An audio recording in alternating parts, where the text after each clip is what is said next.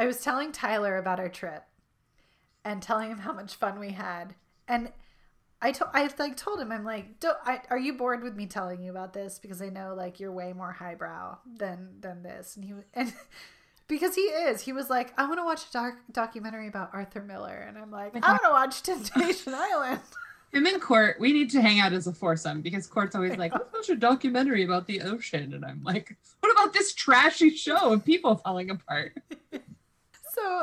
So he, I think in an attempt to just like connect and be together, he was like, I'll watch it with you. So I'm like, okay, let's watch the first season, because Sarah just watched it and said it was absolute garbage. So let's do it. It sounds fun.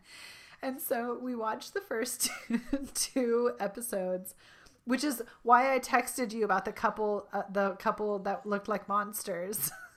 Like, wait, what? Did I miss an episode? What is happening? No. So the one guy looks like Frankenstein and like has that like crazy crystal blue eyes, but like sunken circles.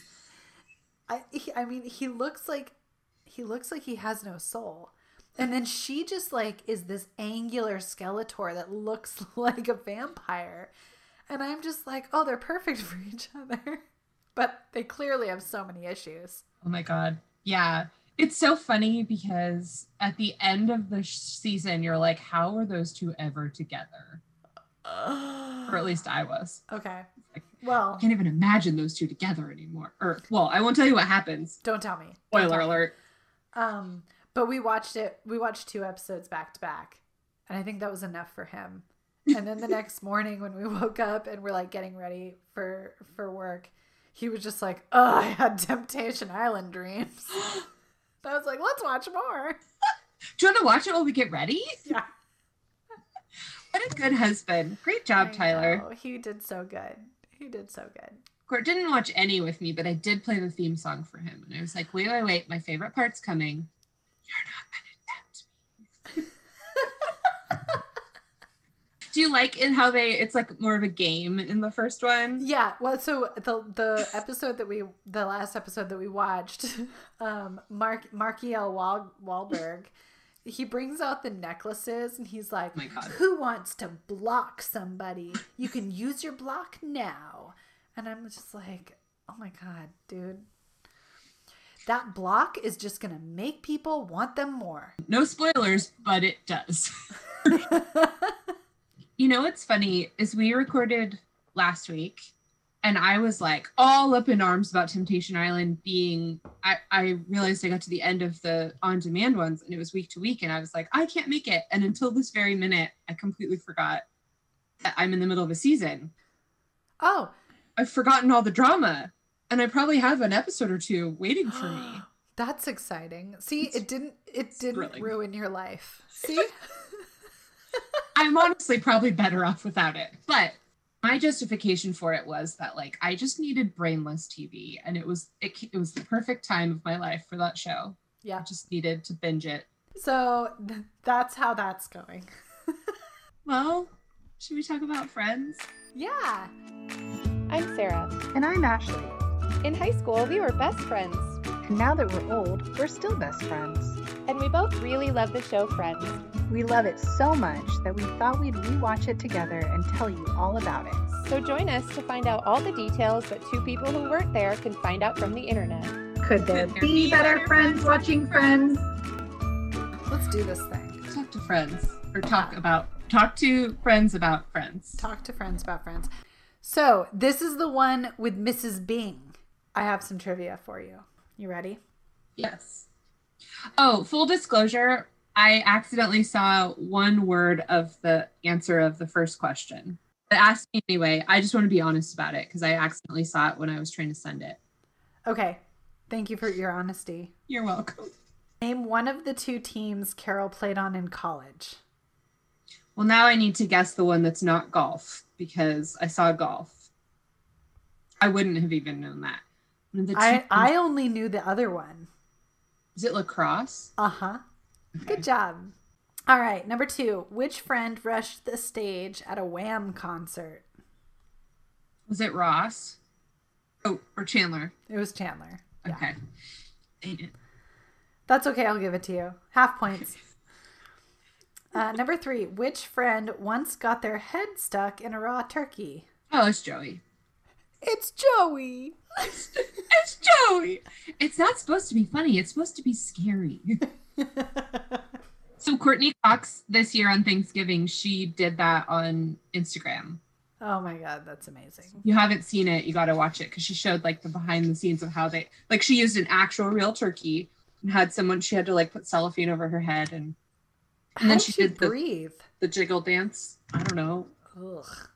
Well, I don't think it covered. I think it was. Oh, but then you have turkey insides on your face.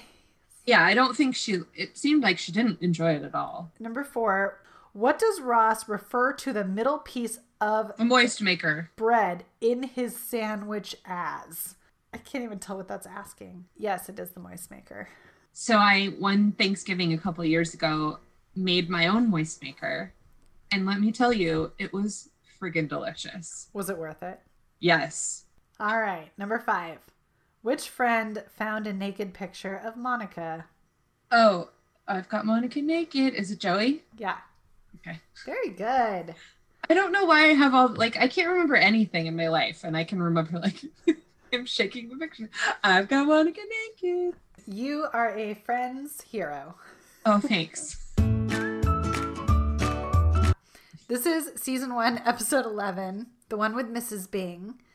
And it aired January 5th, 1995. Was written by Alexa Junge, right? Is that how you say that? Well, my guess was Young, but I have no basis for that at all. Jung. It was Junkie. Alexa Junkie. I'm going to just say Jung. I like it. And directed by James Burroughs. Oh, I'm ready to hit you with a summary, too. Oh, I'm ready to be hit. Chandler's flamboyant romance novelist mother comes to visit, and Joey catches her kissing Ross, who continues to spiral in the wake of Rachel and Paolo's public displays of affection. Meanwhile, Monica and Phoebe fight over a guy in a coma. When you read the summaries, just like, you realize how ridiculous these episodes are. Yeah, you're right, because the whole coma thing, I've got a lot to say about when we get there. Anyway, but I'm curious about the ABC storylines. Were there 3 or was there 2? So I feel like if I had to force it, I felt like there were kind of only 2 here. So now I'm questioning the ABC structure. I wonder if Rachel writing the book is the 3rd one. Maybe. Well, because it's kind of tied to Chandler's mom. Mm-hmm. But also just Ross continuing to spiral over Rachel, if that's kind of like the ongoing thread. Never ending. I know. Come on, Ross. I mean, if you broke it down like this, it's Monica and Phoebe's issues. Yeah. Chandler's issues and Ross's issues. If you're looking at it from that perspective, then there's definitely 3 tracks. Yeah, you're right. You're right. You got it. Oh, that was a summary. What's your tagline? And that's... I don't even remember. That's all there is? You had a catchphrase for a good 1 episode. For 1. I know. And that's that. I don't know. I like that. That really sums it up. I always say, and that's a summary, and that isn't what the catchphrase was, but that's all I can remember. I did a thing. I did a thing. You're welcome. I have some perky facts. The first being that this is the first appearance of Chandler's mom in the series, Nora Tyler Bing, which is one of the best names of a character. What's her middle name? Tyler. I love that she has Tyler and they gave Chandler Muriel.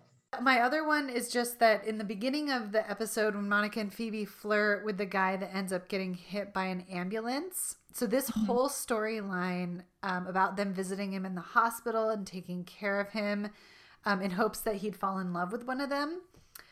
So incidentally, this episode was released 3 months before the movie While You Were Sleeping. Oh. which has almost the exact same storyline. So I don't know if they knew about it or if it was completely coincidental, but While You Were Sleeping also came out later in 1995, which was about a woman saving a man that fell off the tracks of the Chicago subway, and she visited him in the hospital while in a coma. That's a great movie. I've never seen it. You've never seen it? Ashley. No. Oh, that's one we would have watched in high school. I'm surprised we didn't. Is it with the guy with the bushy eyebrows? The caterpillars? Yeah, with the big square head. He's like a less attractive Tom Selleck. Yeah, yeah. A more angular Tom Selleck.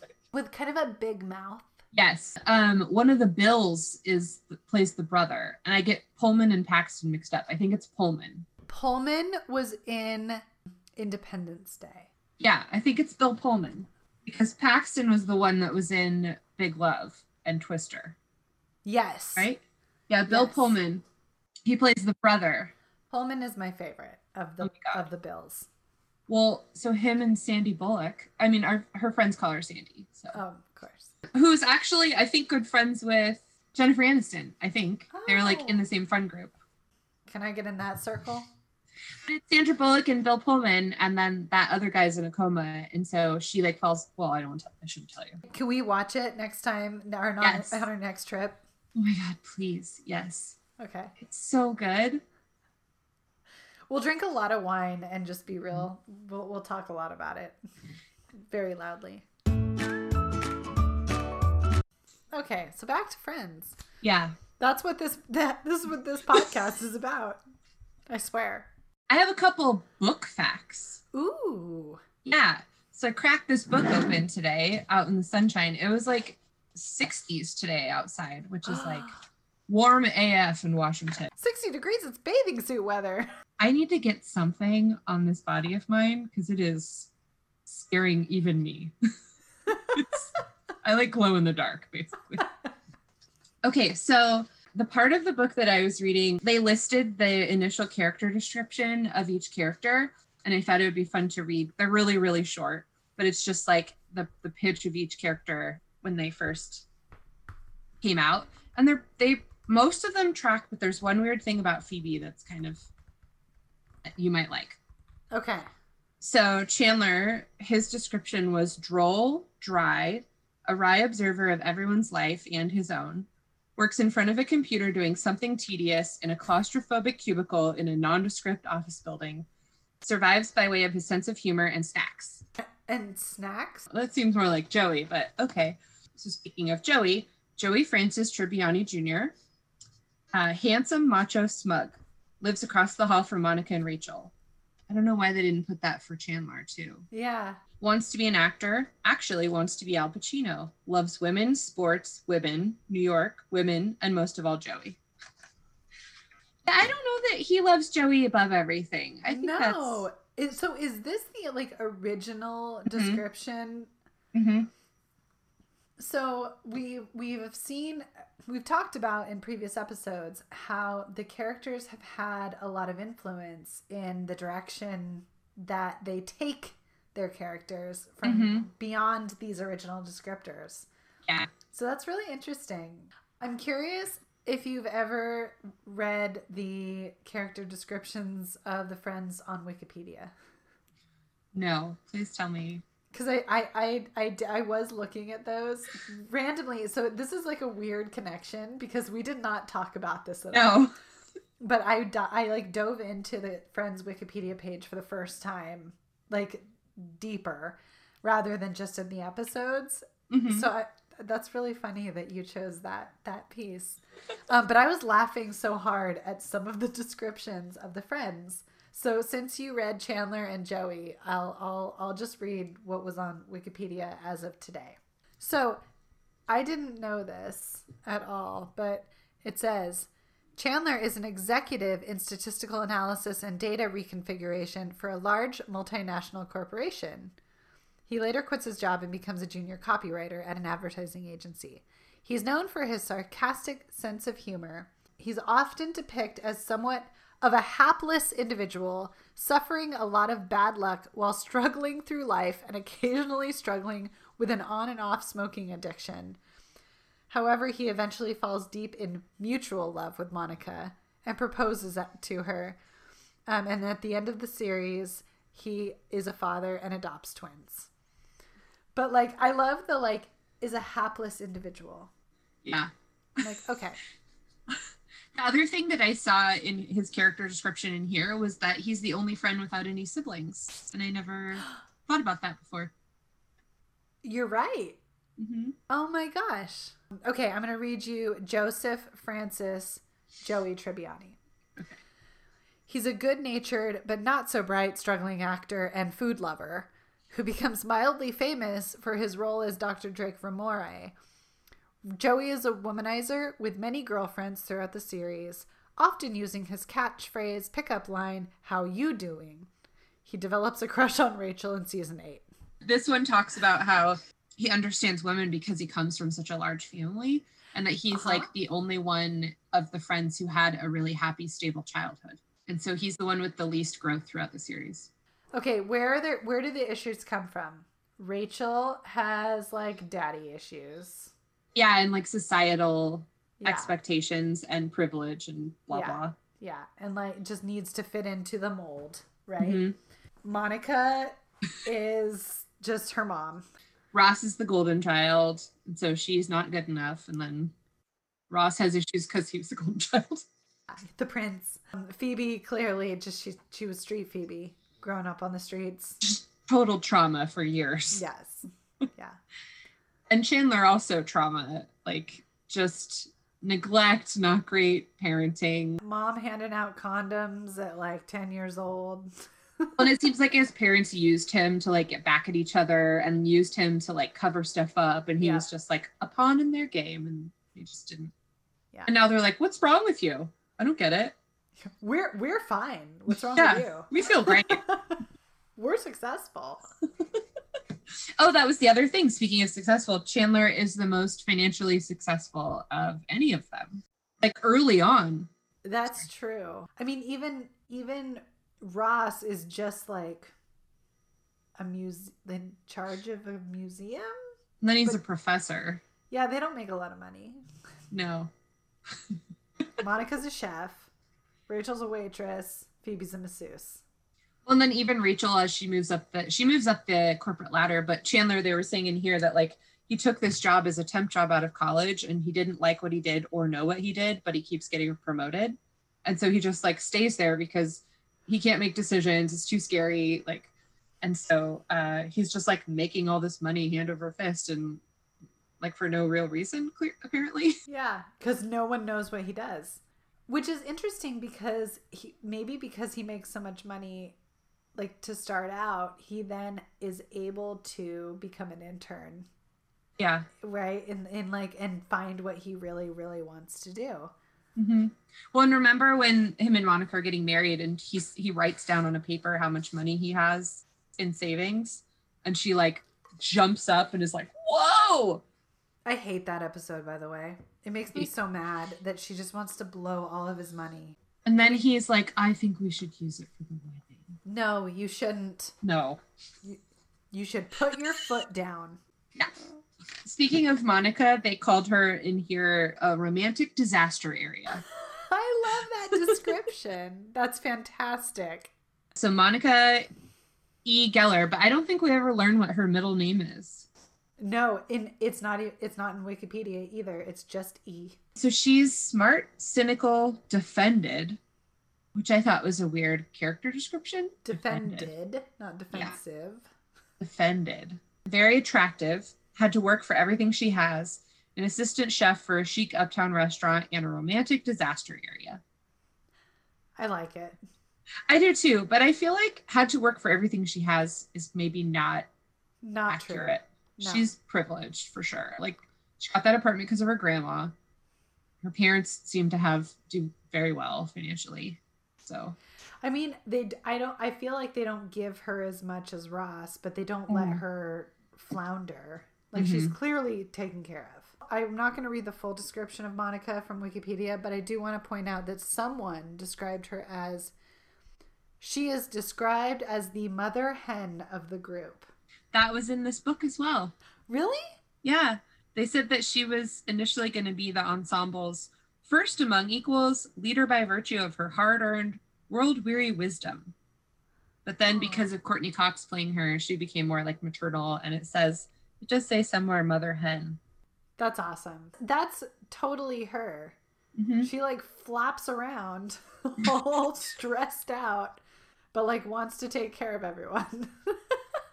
Yeah. Yeah. Cause she was never really taken care of the way she needed to. Not to therapize it, guys, but she's compensating. Yep. Yeah, right? Is that right? Is that true? Yeah, oh. That's a word. Yeah. Okay, Phoebe Buffay, sweet, flaky, new age waif, Monica's former roommate. This is the part that I thought was strange. She sells barrettes on the street and plays guitar in the subway. A good soul. Does anyone know what a barrette is anymore? That word hasn't come out of my mouth in probably 20 years. A barrette? Not a beret, a barrette, right? Right, like not a mispronunciation of beret. Yeah. No, that's a little clippy that snaps inside of itself to hold your hair. That like is generally used for children under the age of like 3. Yeah, with their like wispy hair that won't stay in it. Yep. I still did at one point have some of my barrettes from childhood. Those like plastic ones that had animals. I use Ellie's sometimes. To keep the wispies down. Those of us who have baby hair, you know, Sarah. Oh, yeah. I sure do. Although I'm on the 5-day plan of no washing now, and I think my hair likes it because the days I do wash it, it is like ready to go. It is happy. And the grease is definitely dissipating. Because I tried this plan a bunch of years ago and I could only go every other day. And thank you, COVID, because I've just been like, well, F it. No one on Zoom can tell it's greasy. And I got dry shampoo and I stopped brushing it. So. It looks really good. You cannot even tell. It looks like luscious and like. In a bun. It looks smooth and there's no flyaways. You look great. Oh, thanks. This headphones are really holding down the flyaways. Cause I just ordered in the mail last week a thing for frizz control. Cause I realized when I look at people's hair and think the thing I think I like the most is I'm like, it's smooth. And I look at my hair and I'm like, I have a lot of frizz. And I just didn't realize that's what's bothering me so much. You mean the barrettes don't fix it? I have too much babe. They're just like wispies that are just everywhere. And it's going well over here. Wikipedia says about Phoebe that she is an odd, ditzy, albeit sweet-natured masseuse who grew up homeless, sometimes telling her friends outlandish tales of life on the streets. They say in here that early in the series, she tells Rachel that she never lies, which is a lie, and that she, in fact, lies often. And often lies to protect people from, tough stuff. And that she's had, such a garbage life for so long, but that it doesn't affect her so much because she was actually protected from a lot of it by her adopted mom, not showing her those scenes in Old Yeller and Bambi. Yeah. And but she does lie a ton. That's really interesting because I feel like she either lies or tells the very harsh truth. Yes. They were saying that that's why her and Joey are such good friends, because they are both are the only ones who haven't gone to college. And they both take things very, very literally. Interesting. Okay, Rachel Karen Green. She is spoiled, adorable, courageous, terrified. Monica's best friend from high school, has worked for none of what she has. On her own for the first time and equipped to do nothing. That's a great descriptor of her. That one lasted, yeah. That's great. Also, this is the first episode where we actually learn that her middle name is Karen. Oh, is it? Mm-hmm. I didn't even notice. Oh yeah, Ross has a good middle name too. Ross Eustace Geller. Okay, I didn't know that. Ross is intelligent, emotional, romantic. Monica's brother, suddenly divorced, facing singlehood with phenomenal reluctance. A paleontologist, not that it matters. So true. That's how the rest of the friends think it too. One other thing about Phoebe was they were saying that her rejection of science just like makes Ross absolutely insane. Oh, it just irritates the crap out of him. Yeah. He gets so mad. Wikipedia says about Ross that he is considered by some to be the most intelligent of the six main characters, but at the same time, a clumsy, quirky man. Ross is known for being a smart know-it-all who prides himself on his rationality despite his clear, hopeless romanticism. Oh, Ross. I am not a fan of him in this one. I wrote some notes towards the end. At 3 seconds into the episode, Monica and Phoebe were walking across the street, kind of just like talking. Just quick background gem. You can see Joey's VD poster on the side of the street, like on the side of one of the buildings, very clearly. I didn't even notice that. Yep. And that's from episode 9. I love that. That's such a good callback. I didn't even see it.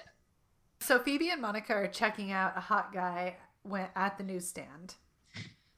First, I feel like Phoebe should be checking what she's wearing. Oh, man, I am so excited. I may vomit. Before she checks her horoscope. It's like, what's even happening here? It is god-awful.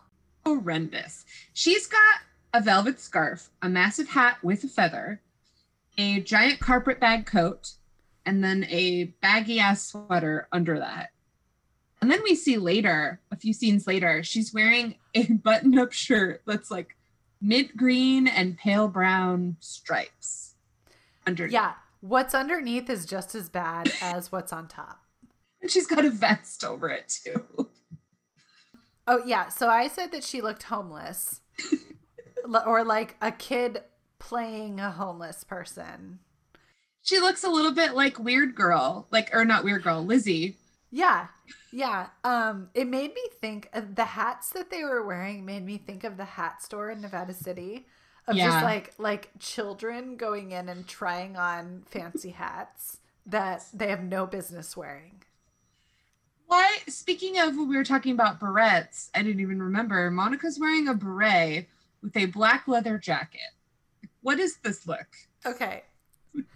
You're going to completely disagree with me on this. I can already tell.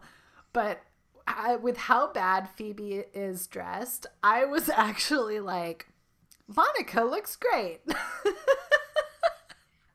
Jacket's great. It's just like, why is the beret coming into the picture? I don't know. But in the 80s and 90s, berets were a thing. I wore them as a kid, and they were very hip. But I was like, she looks great in her black beret, black leather jacket, and piercing green eyes. I just want to rewind. I'm sorry, you wore berets as a kid, often? Very often. In all the winters. Oh my God, that's so cute. I had all the colors too. Were they the felt ones that were just like a mushroom head that didn't actually go to the side? They just kind of sat on your head? I had the stiff ones and the floppy ones. I had every beret you could possibly imagine. And matching gloves or mittens. That's really cute. I don't know why I remember that so much. We had extensive winter clothing. Well, it got cold. Yeah, I guess. I definitely don't equip my kids with as much winter warmth as maybe I should. Well, you live in Sacramento, too, so how cold is it getting? That's true. It doesn't snow here. I just thought that her look was a little bit like Black Panther. Yeah, no, it was very un-Monica, for sure. Right. No hat with just the jacket would have been okay. But the hat and the jacket, I was like, what's going on here? Anyway, you're right. Next to Phoebe, it's great. It's a mod. It's who are you, Samuel L. Jackson? No, you are not. I love that Monica's talking about the guy and how he has the potential to break their hearts and plunge them into a pit of depression. I know. She just went right there. And then he's like, I like your hat. And I was like, well, I hate you. Dude, I did not like this guy at all. No. He is smarmy. Red flags all over the place. Yes. I wrote, I have a big problem with him. Like, as soon as he liked their hats, I was like, no. Well, good thing, because he probably gets hit by an ambulance.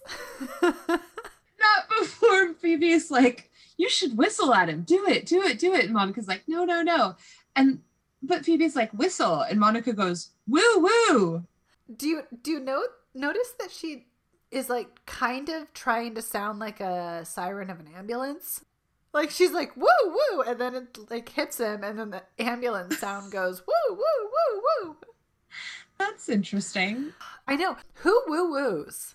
Woo-woo is not a whistle. The rest of the episode, they go, I can't believe you woo-hooed. But she woo-wooed. She woo-wooed, woo-hoo. Like a woo girl. Monica, that's not how you get a guy. When he gets hit by the ambulance, I just wrote, big bummer. Is it... I don't know. This poor coma guy who doesn't even get a name in the show. Just coma guy. I just have two facts about him. David Cederholm. There was no Wikipedia on him at all. There was only IMDb. And so far, IMDb has proven to be... questionable? Yeah, lame and short with their facts. But they said he's best known for The Hunt for Red October in 1990, The Prowler in 1981, and Ryan's Hope in 1975. Among his TV and film credits are Sabrina the Teenage Witch, Married with Children, and Frasier. But the one fact I did find out from IMDb is that he not only is in this episode, but he's also an extra in the one where everyone finds out. Oh, I didn't know he was in another Friends episode. That's really weird. Yeah, I'm gonna forget about him by then. I mean, he's forgettable. Yeah, I also just don't like his face. I don't like his hair. No. I don't like the way he's lounging at the end of the episode, like seemingly just fine and okay. Oh, I have some things to say about that. I'm so mad at that. But anyway, so he gets hit by an ambulance and then they roll credits. Where we cut to the hospital scene, but he's not in an emergency room. He is in a hospital bed in his own room. How long have they been there that he has gone through all of the triage and emergency and now has been checked into a hospital room in a coma that they are still there? This would take hours. While I was waiting for you to log on, I couldn't watch the DVD, so I was looking for the deleted scenes online, and I found a transcript of this episode, and I was like, maybe it'll have the deleted scenes in there, so I was scanning it, and when I got to the part about him at the end when he's awake, I was like, hang on, he got hit by an ambulance so hard, he's in a coma, and there is not one scratch, one broken bone, there is nothing. He looks great. No, just he does not have a shattered pelvis, no broken ribs, nothing. He's fine. He's fine. What on earth? But he's in a coma. Like, wow, how is he in a coma? Like, no head damage at all, seemingly. Except for being a dummy. But then when they're in the hospital, Monica says, like, what every woman has thought at some point about cat collars. She goes, what was I hoping would happen? He would turn around and say, ooh, I love that sound. I must have you now. That is so true. To any kind of verbal advance from a stranger. Yeah. Not gonna work. Like when you're driving by in your car and you yell out the car when I'm walking down the street, like, what is it that you're hoping will happen? What reaction are you hoping to get? Yeah. 'Cause for me, it's just plain embarrassment. For both of our sakes. Oh, yeah. And this is when we can see under Phoebe's absolute travesty of an outfit. This is when we can see her awful striped shirt. Oh, my God. What is actually going on? I was like, okay, now that we see under it, it is weird. Mm-hmm. Like, it is a circus ringleader shirt under one of Chandler's giant knit sweater vests. I would never, ever in 1,000,000,000 years go to a store and pick this up off the rack and be like, I'm buying this to wear on my body. Nope. Almost like what a Baskin Robbins employee would wear if they were wearing like a midship shirt that day. This is our signature flavor shirt. And then they start talking about like what they think he's like, what this guy is like. And I was just curious if I said to you, like, and you were single, and I was like, okay, there's a guy who's a lawyer. He teaches sculpting on the side. He can dance. And when you're talking to him, he doesn't picture you naked. He actually listens to the words. Would you be like super hot to trot? Is that what people say? That is, I don't think so. No, okay. Well, so funnily enough, is that funny enough? I feel like one of my favorite games that I play in my own head is making up stories about people that I see in public. And sometimes I will tell them to people if they know that I do this. But like it, no, so it's like the young guys in Seattle's with the tiny female dogs. Yeah, you're right. It's like you have to tell a story about them to make sense of it for yourself. Mm-hmm. Even if the story is so like terribly way off, yeah. It's just like it's a way to ground yourself and be like, oh, that's why that's happening. Also, it's kind of fun. Tyler and I used to tell stories like when we went on dates before COVID, and we didn't go on dates, but when we would go out on dates, one of our favorite games would be to look at other dates and couples and try and figure out their whole dynamic. And we would just tell a story like, oh, look at that one. They're doing this and they're having a fight right now because of this thing. And then we'd have like invent a whole backstory about it. Oh my gosh. You guys are so meant for each other. You know, what's funny is that after I did all this online dating, now when we would go out, I'd be like, Court, I think those people are on the first date. Like you could tell. And I'd be like very aware of them. And I guess that was my version of making up a story. Cause I was like, oh my God, she's so not into it. I like put myself in her shoes. Well, cause you can read the body language too. Like, and that would be so fun when you'd be like, oh my God, that's an early date. And it's not going well. No. Or that guy's trying way too hard. Yeah. She's looking for an out, any way to get out of this. Yeah. Always the girl that looks unhappy too, is that? Yeah. But I kind of like, I get that they're making up this story about this guy, but I'm like, how do they know that he doesn't have anybody? How do they know that he's like, why isn't anyone calling his family? Where are the hospital workers? Like, right. Where is anybody? Where are the machines that should be like attached to this person if he truly is in a coma? He just looks like he's just has a like blood pressure cuff on or something or an IV.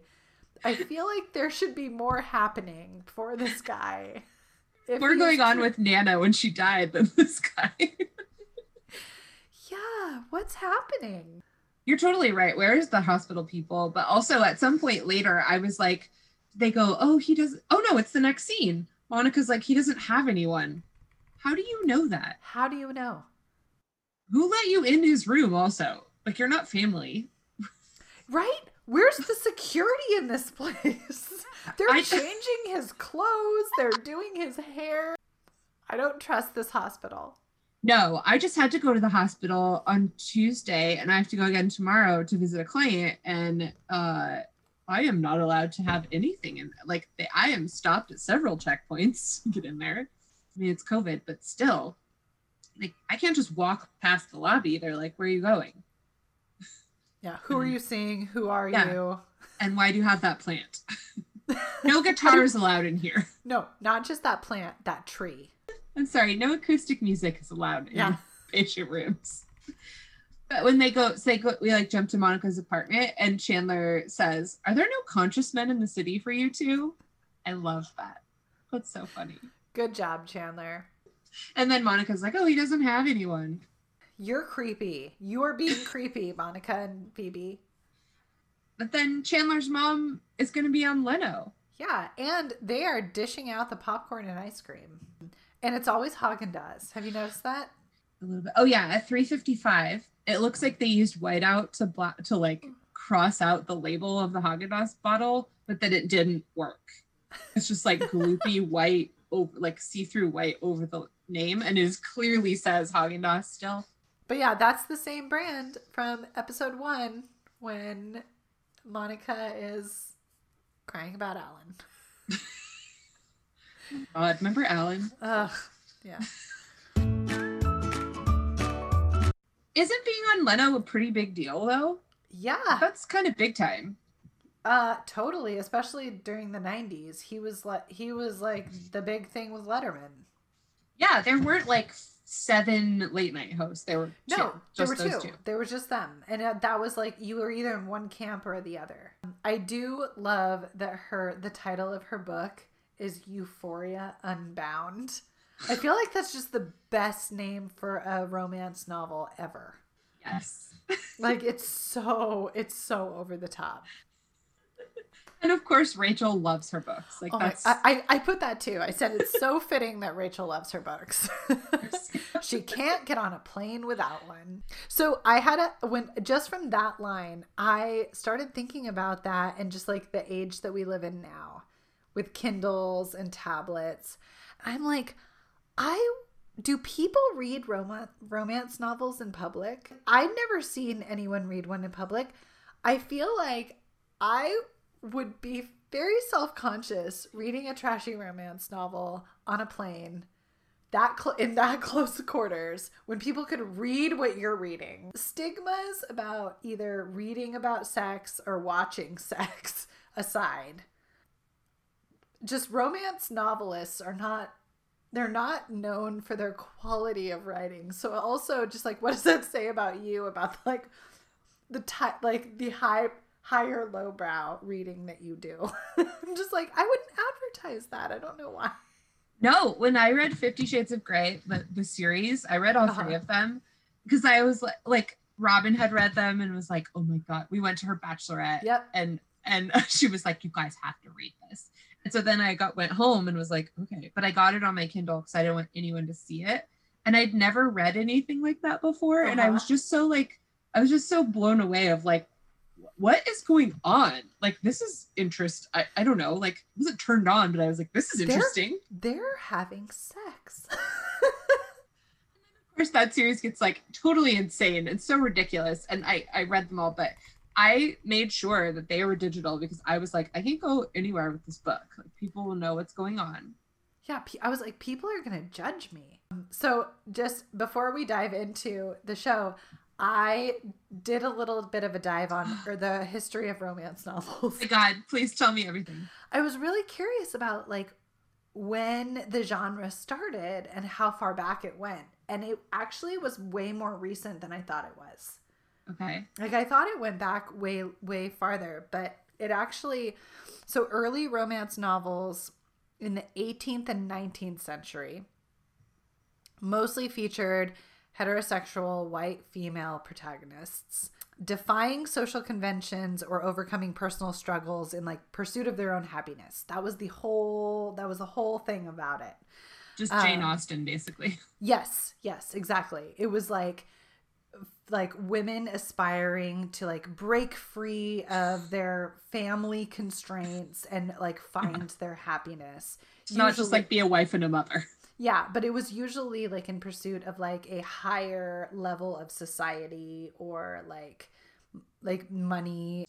It was very much rooted in the desires of the audience at the time. So it was all that social status stuff. So in the 20th century that's when the idea of like gothic romance novels rose up. So it was that blend of like horror and romance. Is that like, what's the one with Heathcliff and what's-her-face with all the creepy moors? It's actually in Friends. What's that book? Oh my gosh. Wuthering Heights. Wuthering Heights. It's okay. Man, I remember my 12th grade lit. Well, who wrote it? Do you remember who wrote it? Bronte? Yeah, look at you. Oh, that English lit is doing something. You know which Bronte? Emily? Yes, Ashley. Good job. I swear I have no notes on that. That's amazing. However, in the 50s and 60s are when the heroines of the novels started to branch out from the typical role of housewife or mother, or the stereotypical female role.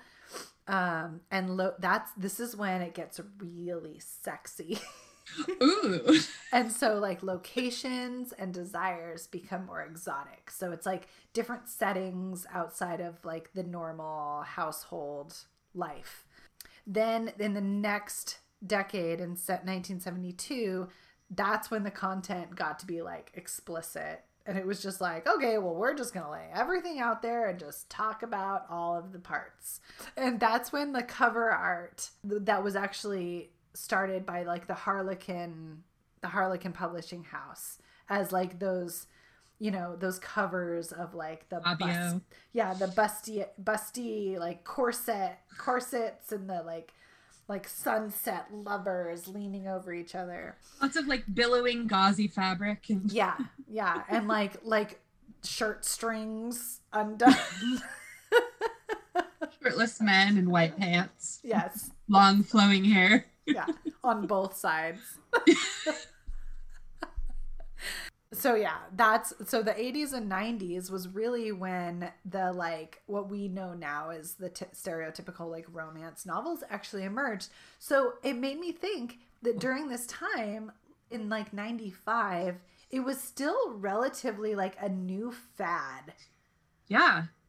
So that kind of made a lot of sense with Rachel really diving into it, because I feel as a little socialite, she mm-hmm. would be one to kind of jump on this. Well, and as someone who was repressed, she couldn't live the life she wanted, so she had to read those. Yeah. Because later she has that book about the vicar under her pillow. Remember that? Yes. Her, sexy book. that Joey finds and reads. And she's like, how do you know that word? Oh, it's so good. Yeah. So that's all I have about the... Wow. Romance novels. But it was fascinating. I had no idea that it was 80s and 90s. I thought for sure it had been around for much longer. Yeah, me too. That tells how repressed our society has been this last century.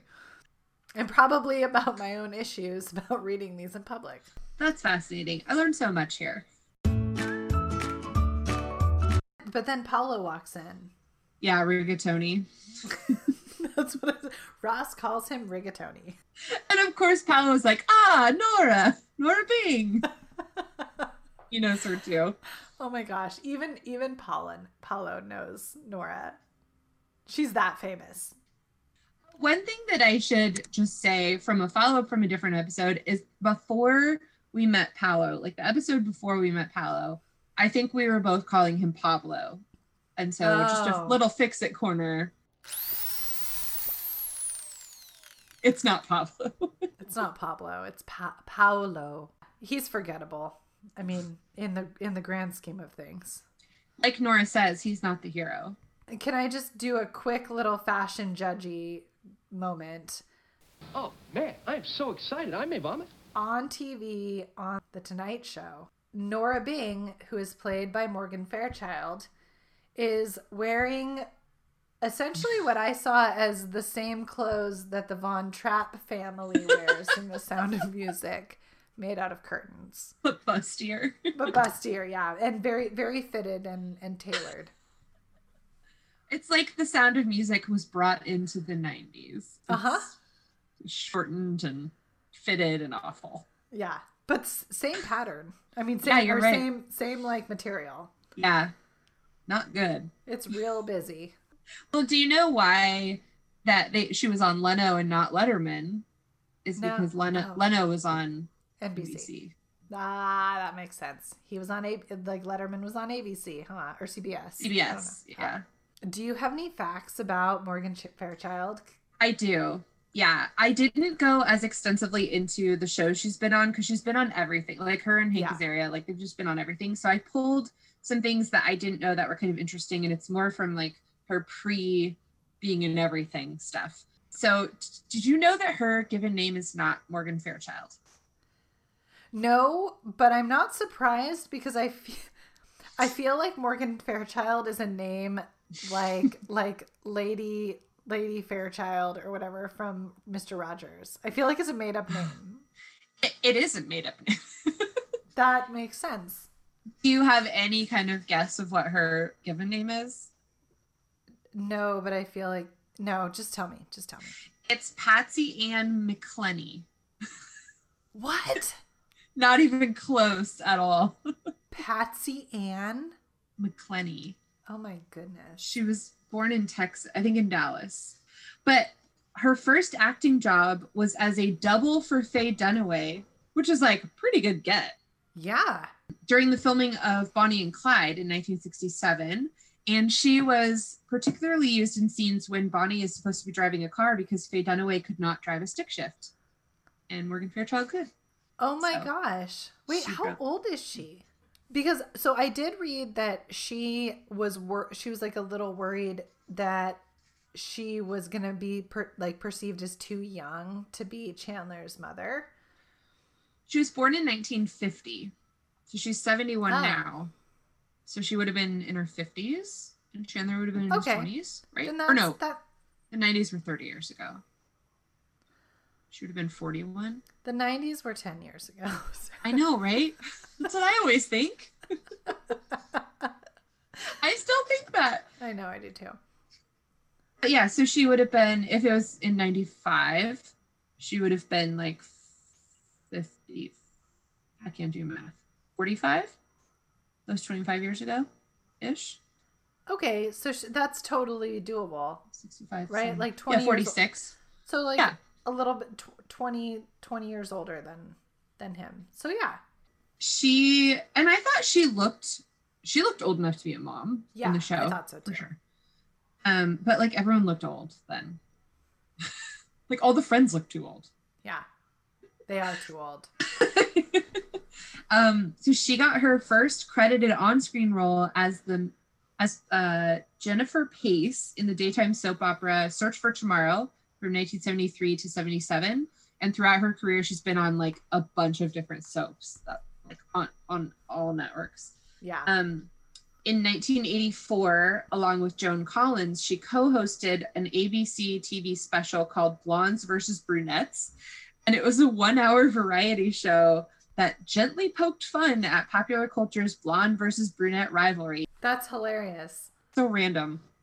So in addition to being an actress, she has long been involved in the Screen Actors Guild, and she has been on the board of the Guild and served on several diverse committees for years. And she's an advocate against AIDS and for environmentalism. And then this random thing that had no follow-ups at all. She claimed she was twice kidnapped in the early 70s. So there's no other information. It just stopped. That's that. And that's a summary. It just stopped. And I didn't do any more research, but I was like, that was the end of her bio. She claimed she was kidnapped. She claims. Tell me twice. More. Twice. Not just once. Weird. By whom?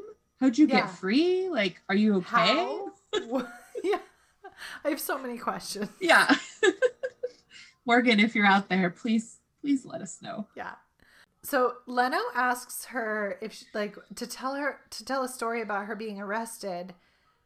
And I'm so confused. Also, so many questions. I'm so confused about like the route, like where the conversation goes. I'm angry. She doesn't answer the question. Because she talks about when she gets like, what is she? I don't remember what she says. Like she feels like when she gets frisky or like. After she's intimate with a man. Yes. She gets a craving for Kung Pao chicken. And then she just like leaves it at that. And he just is like, oh, okay. I wrote the exact same thing. I was like, oh, he asked her about getting arrested. She said she gets this craving after sex. And then they just move on. Like, where's the arrested story? Like, what? Also, what does that mean? Like, in context, I do love how Chandler just shouts at the TV, like, yells, like, that's too much information. But again, please tell me more. I was like, did she steal the chicken? Like, what's the crime? I don't get it. I don't know. Bad interviewing, Leno. Yeah, seriously. Now I'm in the Letterman camp. Canceled. You heard it here first. Leno, who's been off the air for years, you are done. We're going with the other guy who's also off the air. Yeah. Team Conan all the way. I'm a Colbert junkie. Did you hear him on Smartless, by the way? Yes. Oh my God, I love him so much. I pleaded for Court. He was laying in bed and I was like, you have to hear about these like pooping their pants stories. You'll love it. Oh my God. I was like, is it real? Is it real? Did that really happen? And they were thinking how they kept calling Conan a liar. Like they were just like, I believe Stephen Colbert, because Conan's just a plain liar. Did you hear Conan's episode before? No, that one? I didn't. No, I haven't. Conan tells a story about Colbert pooping when they're skiing. But I loved the other stories that all appeared to be very real about pooping your pants. And then Court and I were like, you ever accidentally pooped your pants? That's for another podcast. Anyway. Okay. So we're back in the hospital. I love Monica's reading in the paper and she goes, teams played sports. So I wrote that too, and I was like, this is something that Sarah would say last year, not now, because now she's a sports connoisseur. I wrote, this sounds like something I would say. See, I know you so well. You do. I do want to just point out real quick that the song playing right now, My Guy, is a Motown song by Mary Wells, and it's through this whole montage of this scene. But I found a really good fact. Mary Wells was the last song to be signed on the Motown label in the early 1960s. But this song was the inspiration for her good friend Smokey Robinson to write the song "My Girl" for the Temptations. Oh. So she came first, and he wrote it in response to be like the companion song. Guys, the women always come first. I know. Women always do it first. Always. So but I thought that was like really sweet. I had no idea that those two songs were like connected in any way. No, and as soon as you said My Guy, I was like, oh my God, what song is it? And My Girl just kept playing in my head, and I couldn't even picture what My Guy was because I just know My Girl. Great fact. Thanks. So yeah, they're doing a montage of all the things. They're knitting, they're bringing in plants and trees. Sweater she knits for him is like, that's an intense sweater. It's a full-blown like JCPenney purchase sweater. How long has it been? That's the question on all of our minds in every episode. How long has it been? Did you note the like intricate pattern on that sweater? Oh yeah, there's like cable knit or whatever. Yeah. It's like a fisherman's sweater. It's like something Ross would wear. Fisherman's sweater. Right? You know what I mean, with the like chunky knit. No, like one of those catalogs where the guy's on the beach just like enjoying his day and wearing a sweater. Yes, you know those catalogs. I love that you called it like. You specifically pointed out fishermen wear this kind of sweater. Actually, I bet you if you look up, I think it's a thing, fisherman's sweater. Oh, J. Crew Factory Men. That's one. Fisherman's sweater shawl neck. Aaron Sweater Market. Oh, no, you're right. Because this is a fisherman's sweater right there. Oh yeah, Court I think has one of those, but it doesn't have any of the ribbing. It just is flat, but he has that kind of neck on his sweater. Uh-huh. Yeah. The button neck that's really for girls. Sorry. Sorry. I told you it's a thing. I know fashion. No, it is a thing. Obviously. Oh, moving on. Montage. Moving on. And they bring in the plant and etc. But they talk about like what his name might be, and they're like, what about Glenn? And they're like, no, Glenn isn't special enough. Agamemnon. Too special. Ross, we go to this restaurant and he's super hammered. Oh man, we go to the Mexican village and we go hard. There is a full bottle of tequila on the table, folks. Yes. I have never been to a restaurant where they just plunk down a full fifth of anything. I didn't even think about that. It's just like, how many shot glasses do you want? Just have all of this. Go ahead. We know, yeah. Nora. Yeah, I was like, well, and this is like the Mexican village. It's like takeout, delivery. This is not like a, I don't know, high quality, like bottle service restaurant. Yeah, bottle service. So that was really, I was just like, oh, how do they get that treatment? They just plop a bottle of vodka or bottle of tequila on the table. Chips did look really, made me really hungry actually though. I love a Mexican restaurant. That's the only places you and I went out to eat was Mexican food when you visited. All I want, when I go to Mexican restaurants, all I want to do is eat the like buffet of chips and salsas and guacamoles. I want all the different kinds of salsas. I want this. I want the chips and salsa and guac immediately. I want the margarita. Yeah. And then like the food is secondary. Yeah. I'll order a taco just so I can order something. But I really just want to stuff my face full of chips and salsa. I love going to Mexican food because you immediately have a snack. Yes. You can go there hangry and you have a snack while you're getting your food. Yeah. And then you get your drinks. Yeah. And then you're so happy. You're so happy. Oh, I want to go back to that place. What was the one with the super strong margaritas in Sacramento? We used to go to? Tres Hermanas. That's the ones where Carrie would pour like... top us off and we didn't know. Yeah, those were the... we were just like, man, why are we so hammered? was that when we had the tough Valentine's Day weekend? Yeah. Oh, that's when we watched David Attenborough's like Carnivores DVD. Yes. In the morning, all hungover, and we were just like, why are we watching this? Well, because we thought it was Life of Birds, and we put the wrong one in, and we were so hungover. It took so much effort to put one DVD in, and I don't think we had a remote, and we had to get up to stop it. Oh. And that was after you puked in the bathroom. And I heard you puking, and so I puked in the sink in the kitchen. Oh, that was before children. We do everything together. That was fun. Tyler was a champ. He let me stay for Valentine's Day and brought us dinner.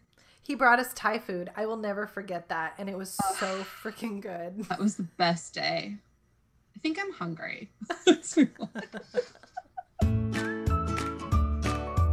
Ross isn't a shot guy, but he sees Paulo and believes that he can change. What is going on with Paulo and Rachel's hand? It is disgusting. Paulo is disgusting. Can I just tell you, at first, like the very first episode, I was like, he's not bad. He's fine. He's like, okay. I guess I see the appeal. By now, he's just like, greasy, his hair is gross, his shirt is gross. It's bad. The guy needs a haircut and just like an attitude adjustment. You don't need to speak English to understand that. No, I just don't like him. I don't like him one bit. I mean, okay, if like even in my feeling my sexiest, which is like, you know, not that sexy, but like if I fed someone a chip and he started licking up my hand, I don't think I would like that. I know you wouldn't like it. You'd just be like, what are you doing? No, thank you. I think you'd make a scene. Oh, I probably would. Yeah. And rightly so. I would back you up. I'd be like, yeah, why are you doing that to my friend? Yes. That's disgusting. It's so gross. Oh. And he's not just licking her hand. He's like starting to go up her wrist into her forearm. And, like, you also have chip in your mouth. Like, so you're just, like, licking chip under her arm. Just enjoy the chip and move on. I hated it. It's disgusting. Oh, he does need an attitude adjustment. Maybe I do, too. No, you don't. You're perfectly well in your right for all of these things. So it looks like Ross has had about 4 shots based on what's in front of him. And I feel like he's acting way drunker than what he should be, unless he's a complete lightweight. He might be. Yeah. He says he's not a shot guy and then does shots. So 4 shots, I mean. I will say this is the first time in the series that we see Ross drunk. Oh, Ross drunk is so good. I know. And it's not the last time that we see him wasted on tequila. Yeah. I'm fine. Who wants fajitas? Also Mexican food. I love that episode. Oh, so much. Oh, God. Except for Rachel and Joey are so disgusting. Yeah, they're not. There's no chemistry. So then Ross comes out of the women's bathroom on accident while Nora is on the payphone. And he's so drunk. I love this, the little touches that Schwimmer does. He is just touching things on the wall. Did you notice that? Yeah. It's so subtle. He does it later in the hallway when she's coming out of Chandler's apartment, and he just turns to the wall and is just picking at it. Yeah, but this this is just his little I don't know, a little ticky thing that he does. He's just oh, this is here, just touching it. And she is at the payphone, and her outfit looks like it has Post-its stuck on it. What's happening? Her hair's out of control, also. Yeah, I do think that it's really sweet the way that she starts off the conversation. Let me just clarify. Starts Same. Off. Because she's very much talking about her books and how Paulo's a secondary character that is always killed off. He's not the hero. Ross is the hero. And then she just goes way too far, too fast. I said the same thing. She said something really nice, and she's right. Everything she's saying is right. And I was like, oh, this is really therapeutic. I really approve. And then, ew, she tells him he's sexy. You don't say that about your son's friends. No! Who are you, lady? And, and then she clearly just, lays one on him so hard. There's no consideration or anything. She just goes in for it, and there's no chemistry between them, which is really gross. It's really gross. And she goes from calling him slugger to making out with him in the course of not long enough to get there. Not long enough. Yeah. Ross says to her oh, you're good. 'Cause she picks up on the fact that he loves Rachel. And I was like, Ross, everybody picks up on that. You are the least subtle person on the planet. Rachel knows that. Everybody knows. Paolo knows. Yeah, seriously. That's why he's licking her forearm. Oh, God. But also, Nora mentions that she's sold 100 million copies of her books. And at first I was let's fact check that figure, because that seems like a lot of books. But also it was the 90s, and there weren't digital books. They were just regular books. True. And so I just did a tiny dive of the top. I thought of 3 big selling authors just to see what have they sold. And so I looked up Stephen King. He's sold 350 million.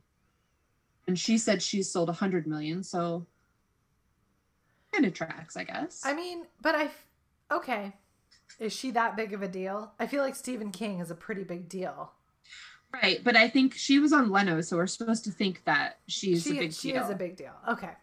So by comparison, Agatha Christie has sold 2 billion with a B for boy books. I don't know what that number means also. Billions have no value to me. Right. It's so outside the realm of anything that will happen in my life ever. I don't know what a billion of anything looks like. I know. I think it's a lot. If it's so much you can't picture it, it's a lot. Yeah, right. Danielle Steele, who's a romance novelist, she has sold 650 million.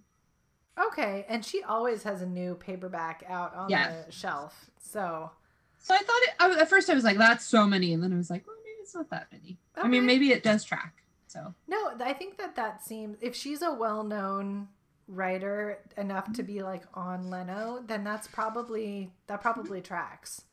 She's probably been writing them for 10 plus years, I imagine. And so so when Nora is kissing Ross and clearly taking advantage of him, by the way, because he is drunk and she knows it, she points it out. So not cool.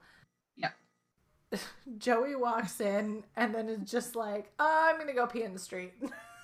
Oh, Joey. Oh, it's so good. So going to go to Joey's apartment, and he's like so upset about Ross breaking the code. And I just love Joey's morals. Like, he's like, sure, a sister. Yeah, you can kiss a sister, but not a mom. Never a mom. But later, Chandler kisses Joey's sister. And Joey is not fine with that. Not okay. And also, Chandler kisses Ross's sister, and he is not cool.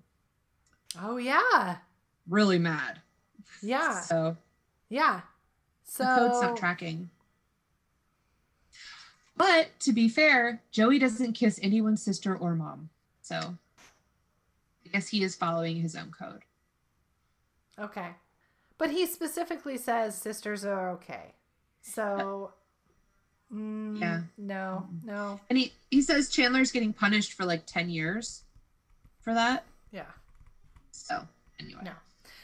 When Paulo comes out of the apartment with Rachel, this is when I feel like he's at his grossest.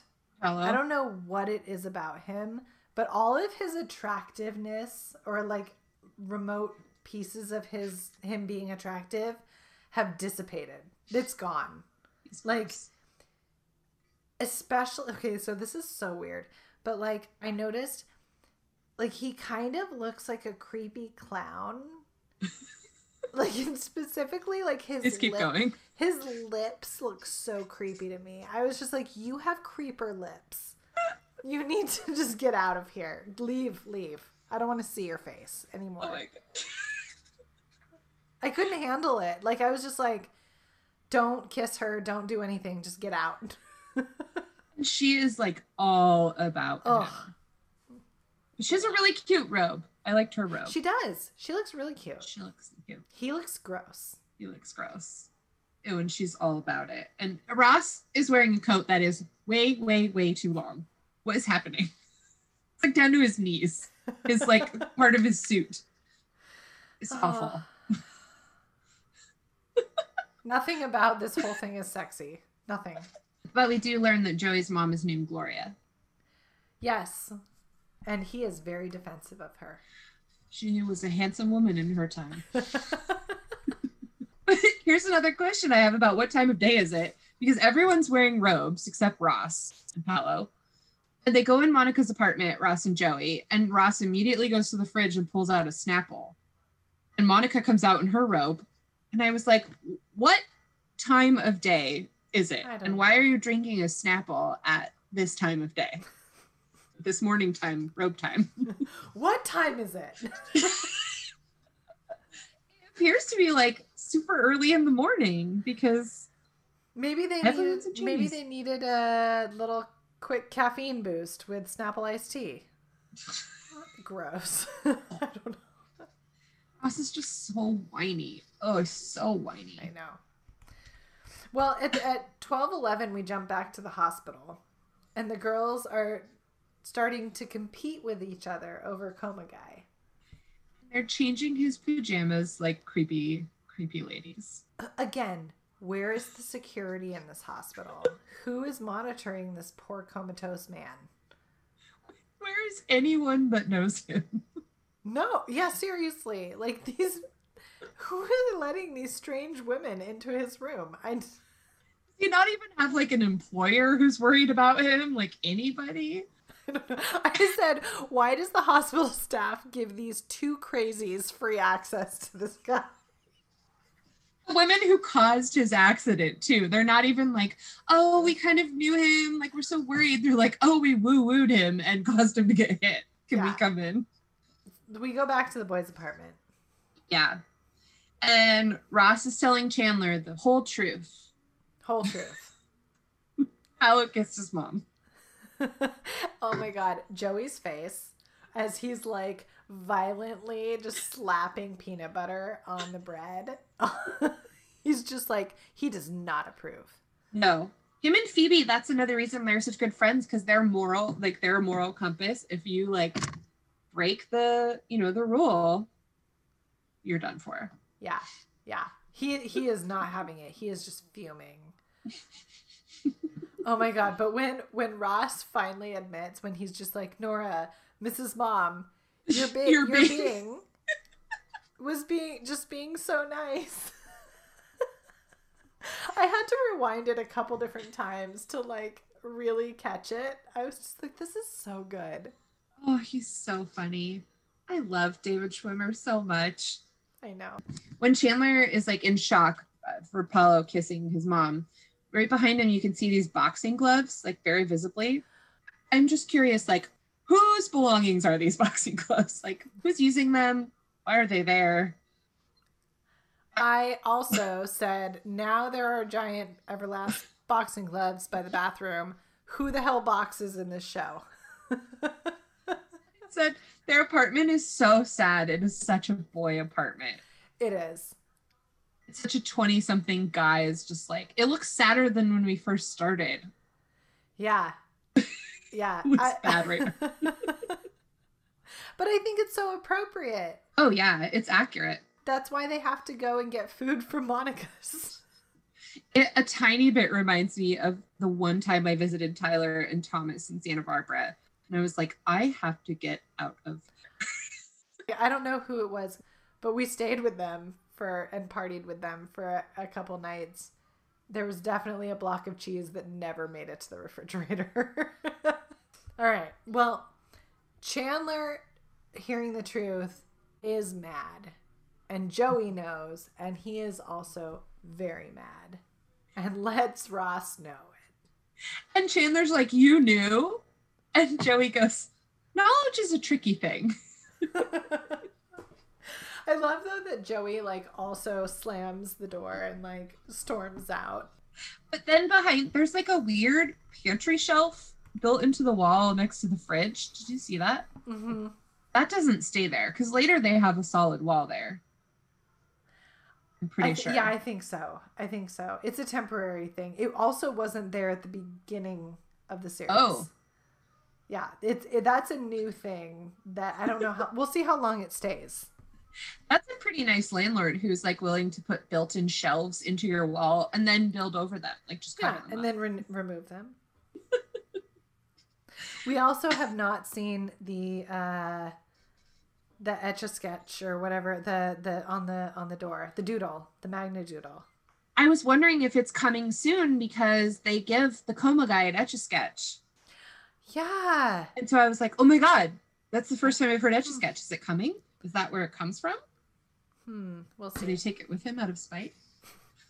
I hope so. He deserves nothing. Speaking of, we go back to the hospital. Coffee shop. Oh, sorry. Coffee shop. You're right. Rachel's writing a romance novel at work. What a great waitress. A Woman Undone. By Rachel Karen Green. You'll have to use your middle name when you're writing a romance novel. You have to. Yeah, of course. I also said, isn't she supposed to be working? And Joey is like trying to convince Ross that his mom is hot. And I was like, it's kind of strange. While she's married and pregnant. Yeah, just pretend she's not pregnant. Yeah. I do love Phoebe's song about Coma Guy. How she only sings like one line and then runs off after Monica to compete with her for Coma Guy. So I wrote down the first two lines because it was so funny. She says, you don't have to be awake to be my man. As long as you have brainwaves, I'll be there to hold your hand. So funny. Well done. And then Chandler comes in and he is still mad. Yeah. So I wrote, Chandler has a point. Because he says, I expect this from my mom. I don't expect this from you. And I think that's a fair point. But, like, Ross also has a point in that, like, Chandler, you need to say this stuff to your mom. Like, you've never told her this stuff. So, great point, guys. You're both very insightful. Well done, therapisting. Thank you. I also really love the phrase, tonsil tennis. It has such a, like, gross visual to me. I know. But like, it's so much better than tonsil hockey. Tonsil tennis. So I've never heard of tonsil hockey. You haven't? No. Oh, that's like a euphemism for making out. Tonsil Dude, how hockey. Long are people's tongs? That's gross. I don't know. I think they're actually touching their tonsils.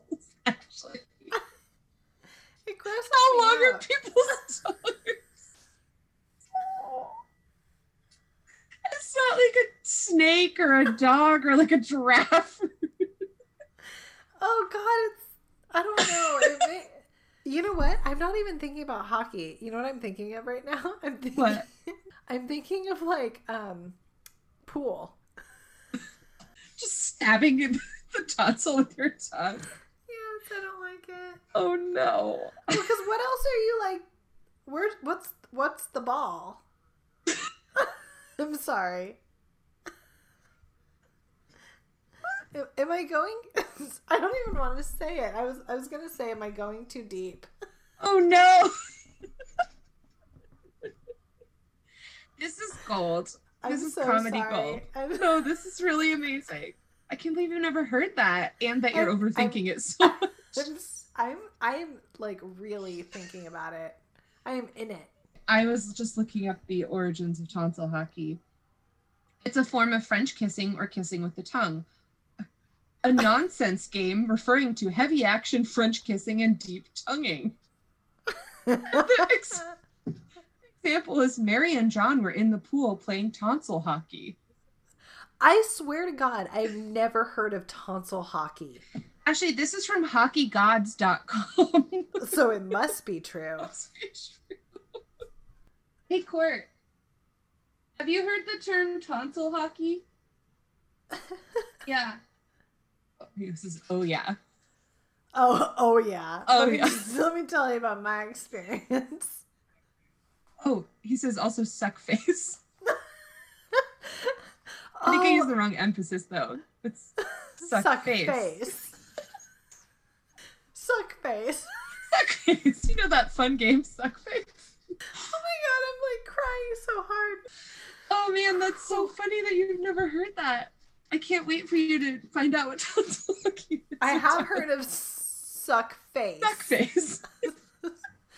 Suck face. Oh my God. Oh, I bet Tyler knows what tonsil hockey is. I'll ask him. Like, you should ask him and report back. I will. I'll let you know. Where are we? Hospital? We go to the hospital and coma guy is miraculously awake. No limp. No cast, no bruises. No one around. He's fine. He just like gets up, goes to the bathroom, comes out. No one cares. Like, oh my God, how are you? And he goes, a little woozy, but basically okay. And I'm like, you were in a coma. So like there may have been muscle atrophying, if nothing else. Like... Well, again, how long has it been? What day is it? Is it tomorrow? Seemingly by everybody else, it's been like 12 hours. He says he feels good. What is happening right now? Where is everybody? He's just lounging on the bed like a dummy. Like, what is happening? I feel like we need the Scrubs people to like really fact check this, because is that possible that you get hit by a car, go in a coma, and you are just fine when you wake up? Also, you're just like... Oh, I'll just take out all of these things. I'm good. I'm just going to take my IV out. I don't need them to monitor. I'm fine. I'm good. I'm just going to lounge here and hit on these girls who are in my room and strangers. It almost could have been like the cover of a romance novel, that picture, him lounging. It could have been. Maybe that's what they were going for. Ew. But then I also am wondering, why on earth does he not ask, who are you? Why did you take care of me? Like, what are you doing in like, my room? They're like, oh, we took care of you. He's like, oh, okay. But yeah, he just who are it. You?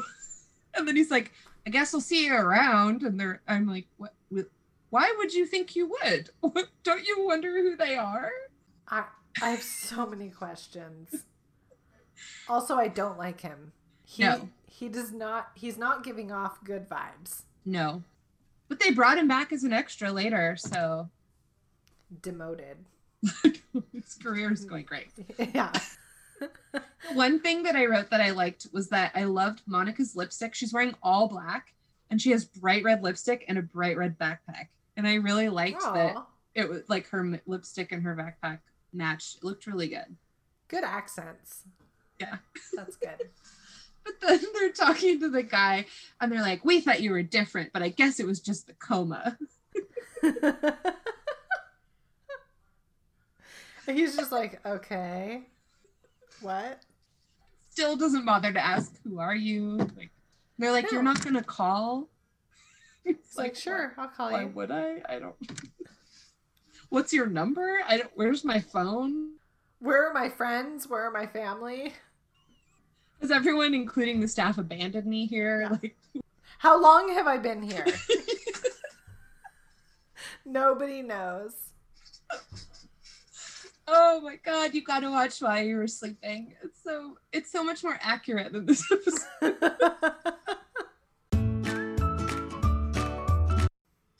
And Chandler goes to his mom, you kissed my best Ross. Okay, I love this line so much because it's like just a callback to Ross being like, Mrs. my like they can't talk to her. No one can talk to her right. And Chandler and Ross are such good buddies. They're BFFs. Like they're people. Yeah. And that's why Chandler's so hurt. Yeah. Yeah. Accurate. And I wrote, good for him standing up to his mom and with no therapy. Oh yeah, he just does it. Good job. But Joey's in the hallway listening through the door and Ross comes in the hallway to listen with him. He's trying to look through the peephole from the outside, and I wrote, what a goober. Like, what are you doing? Such a goober. Also, how can you even tell that someone is coming close to that peephole looking that way? You can't see anything. I don't think you can. I think you just see your eye, don't you? I don't think you can see anything. You definitely can't see what's on the other side. Right. I think they design it so you can't just look in someone's apartment. Yeah. Because remember when Kramer in Seinfeld switches his peephole so people can see in? And he's trying to look out and he can't see anything. Yeah. But this is when Chandler's mom walks out. This is when Ross is picking at the wall. He just turns around and it's just like, ooh, gotta busy myself. Oh, it's so awkward too. She's just like, he's just like, Mrs. Bing. And he's like, oh, Mr. Geller. Ugh. Ew. Would you call your son's friend Mr. Geller? No. That's my father's name. It's like 50 Shades-y. It's gross. I don't like it. And then Chandler's like to Ross, hey. And Ross goes, you mean that? Okay. Did you note their weird handshake? No. They have the most awkward handshake. And I'm like, would they really be handshaking at this moment? Is this a handshake moment between friends? I don't understand boy dynamics. I was going to say, that's like guy making up, right? Like, we'd probably cry, hug, and talk for 12 hours, and they're like, hey, and they just weird handshake. Yeah. Is that like? But wouldn't they do like a hug pat? Or like a side hug pat? Maybe. Or a handshake hug pat? Also, if we remember from a future episode that has a flashback of them in college, they have like weird, they had like that band and they had like handshakes or weird, I don't know. It's just like kind of awkward. Go back and look though. It's an awkward handshake. It seemed very forced and strange. They are in a situation where they're like having to force pass a thing. True. I don't know. Let's ask Tyler and Court and we'll report back. Okay. I don't know that either of them are the type that have these kind of fights with their friends, but we'll ask. No. Tyler doesn't fight with people. They're both like, let's dunk. Yeah. Let's go play sports. Oh, then we go the tag. Oh, man. Rachel is passing out copies of her book. Her overall dress is really cute. I said I really loved it. Did you notice her dress? She has been looking consistently cute from all the episodes. Yeah, she looks great. I don't know. I don't like that it's red, but I thought it was a cute style. Yeah. An all red overall floor length dress is a lot, but but she can pull it off. She can pull it off. Yes. But that stupid extra table is back and prominently featured in the shot. I did not notice. It takes up like half the screen. They have the camera positioned in a way that it's between that table and the coffee table. So it's like taking up the whole bottom left-hand corner of the screen is this stupid table. Oh no, I'm going to have to go back and look at it. It's so stupid. Well, her book is littered with typos or spelling mistakes or whatever it is. My last note just says, Rachel can't spell, LOL. Yeah, they're all just making fun of her. Heaving Beasts, I think, is my favorite. Heaving Beasts. I like the pens. The throbbing pens or whatever. The throbbing pens. Oh, that's it. We did it. Who do you think was the worst in this episode? Well, I was going to say Ross, but then I started thinking, like, Chandler's mom really, like, kind of pushed herself on him. He wasn't going to make that move. That's true. So maybe Chandler's mom is the worst. I was going to say Chandler was not my favorite in this episode. Oh. Mostly because at first I felt like he just, like, harbored this grudge. Mm-hmm. Even towards Ross, even though it was really about his mom. Yeah. But at the very end just now, I changed it to Paolo because I just hate him. Yeah. As soon as you started talking about Chandler, I was like, well, I was reliving the episode in my head, and then I was like, oh, Paolo's pretty bad. Yeah. He's just gross and has, like, way too much gross PDA, and it just bothered me, so I changed it. I now nominate him as the worst. Yeah, I'll agree with you. I think the three periphery characters, the three, like, non-main actors, were all the worst. all three of them suck. Coma guy, Paolo, mom, they're all bad. Who's the best? Do we have a best person this week? I mean, I think maybe Joey. I was going to give it to Joey. Just because he stuck to his morals. Mm-hmm. He stood up for his best, like, for his friend, mm-hmm. and, like, what he thought was right. And he, like, didn't waver at all. Yeah. And he's not mixed up in any of these shenanigans. There's, like, women going off to a coma guy. Yeah. There's friends kissing their friends' moms. Chandler's falling apart. And Joey's just, like, making a sandwich. If anyone should be mixed up in all this, it should be Joey. But it's not. He is good. Yes. Well done, Joey. Good job. And I just realized there's no Marcel in this episode, so yay. Thank God. Goddamn monkey.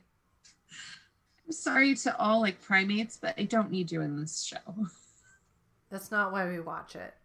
And Ross, it's gross that you have a monkey living in your house. It's gotta be disgusting. It's okay. We'll only have to endure, like, a handful of episodes before the monkey is gone. Is he just season one? I don't know. Hopefully. We'll see. Well, we did it. Great job. Between this and Temptation Island, we really covered it all. We did. God, I love that show. There's a lot of tonsil hockey on that show, Ashley. Oh, there's more than tonsil hockey. Like body hockey? Body hockey? That sounds violent. Should I write a romance novel? Oh, please do. Use all the euphemisms that you know. Don't look anything up. Just out of your own mind. Ted and Samantha played body hockey. And it was hot. They're doing the best they can. She just wanted to take a bath by herself and not have him anywhere near her. She just wanted to eat sushi in the bathtub. I think mine would end up being more like a feminist. With her heaving beasts. Oh God, that'll be my next career. I can't wait. I will be a huge supporter. And I'll be your editor. That'd be fun. Oh my God. And then we can just send it to the My Dad Wrote a Porno people. Have you listened to that one? Yeah. Oh my God. Belinda Blinked is just the best. Oh, that'll be fun. Something to look forward to. It's true. I at least know more about female anatomy than that guy, so. Yeah, there you go. Now the male anatomy. We'll see. Mine is going to be less funny and more just like, what's happening? Just awkward. Everyone's just claw handing around. Like, are they turned on? What's going on? She sat in the bath as he approached, and her hand slowly clawed into horseshoes. She was like, I'm not ready for sexy time till I have my comfy jammies on. I have to do a lot of steps first. He stared at her hands in horror. I've made a huge mistake, he said. Oh, no, you didn't, she replied. I'm almost ready.